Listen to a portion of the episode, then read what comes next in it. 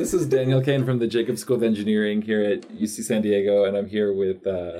Hi, I'm Jung Lee. I'm a PhD student at the UCSD Jacobs School of Engineering in the Nano Engineering Department. And you got pulled into here today partially because you, you sent an email and you said all science is exciting. Which is true. All science is very, very exciting. In general, you know, science drives innovation, which drives growth, which drives all the advances in our world. Absolutely. And we, let's just dive into it. So, the group I work in, the Laboratory for Energy Storage and Conversion uh, in the Engineering Department. And that's Shirley Meng. Yeah, PI, Professor Shirley Meng, now the, the Zable Family Endowed Chair. Yes, no, congratulations, Congratulations to Yes, very, very exciting for her, much well deserved.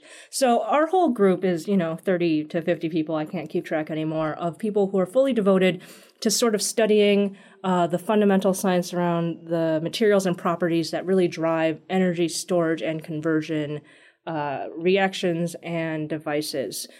Well, that's a lot of words right there. That's a lot of words that basically say we study batteries cool. in a fancy terms. We study batteries, battery uh, reactions, battery materials, battery degradation, anything along those realms.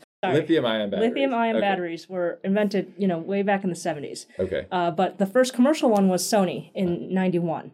And it was basically 20 years of de- materials development research to really understand the phenomenon and how these different materials interact. Because if they are really unhappy together, they degrade really rapidly. And, you know, we all expect a certain amount of lifetime from our batteries. You know, we don't, we theoretically would want them to last years to decades. Right now, maybe, what, a year or two is sort of normal for us but before before any of this stabilization work, they you know they die almost instantly. Die so, almost instantly. You know, that like they maybe like you know like five ten times before okay. they'd be kaput. And you know, a lot of the work around new emerging materials is really sort of understanding how we can get these things to last longer, you know, because there's a lot of exciting work about, you know, lithium ion batteries are really, really useful for everyday life. And I know that they'll be the commercial leaders for quite some time going forward. Right. Uh, that's what's in our phones. Yeah. Lithium, ion, uh, lithium ions in our phone. But there's, of course, a lot of other uh, research around sort of newer materials that would be theoretically cheaper why is why are batteries so so yeah, hard? Yeah. There's a lot of reasons why it's so hard. One is we we're expecting to get a lot of energy from a very small thing, just in terms of you know thermodynamics that that's quite difficult. The other thing is um, my background is actually in electronics. You know i'm a, I'm a physicist by training. And I, I all the devices i used to work uh, before with were all electron based and i didn't really appreciate the complexity of batteries until i started here because batteries if you study them it's not just electrons that move around they're actually physically moving ions. That's why it's called a lithium ion battery. Lithium ions are moving from uh, cathode to anode or anode to cathode, and the physical moving of actual ions or physical things creates a lot of strain, right? It's not just these tiny electrons that float around as these theoretical clouds, right? It, it, it's actually like mechanical processes that happen, which is what I think create a lot much more complex problem here. Oh, that's interesting. I never that, that makes a lot of sense.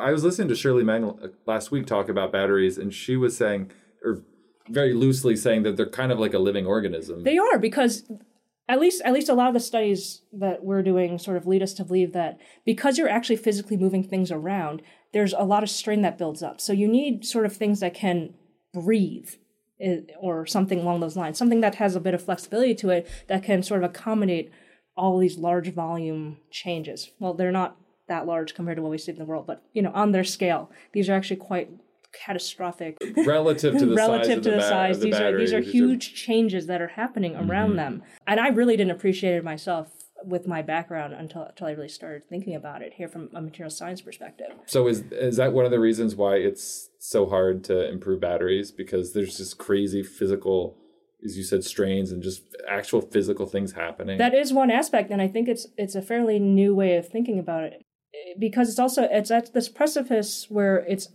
a bunch of different phenomena interacting with each other inside a battery. It's got the electron work, it's got the material science work, it's got all mechanical properties work, it's the electrochemistry work. There's a whole chemistry side that just blows my mind as well.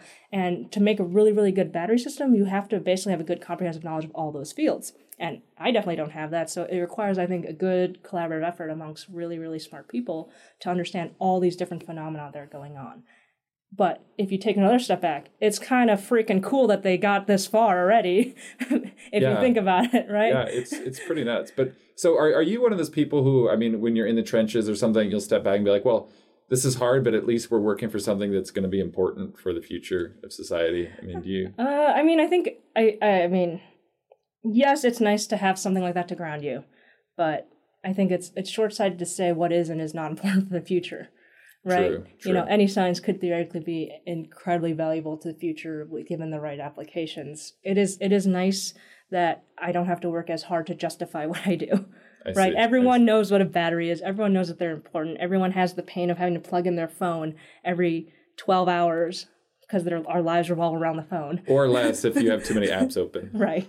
Or yeah, or actually leave it on the sun. Right. You know, there's the battery has been around in our lives for what 25 years now. It's completely changed our lives, and we're completely dependent on it. And but because in in terms of just grand innovation cycles, 25 years isn't that long, right? So the advancements they've had in the past 25 years have been quite extravagant, but our need of batteries has grown even more, which is why we're all so anxious about getting better better batteries out there.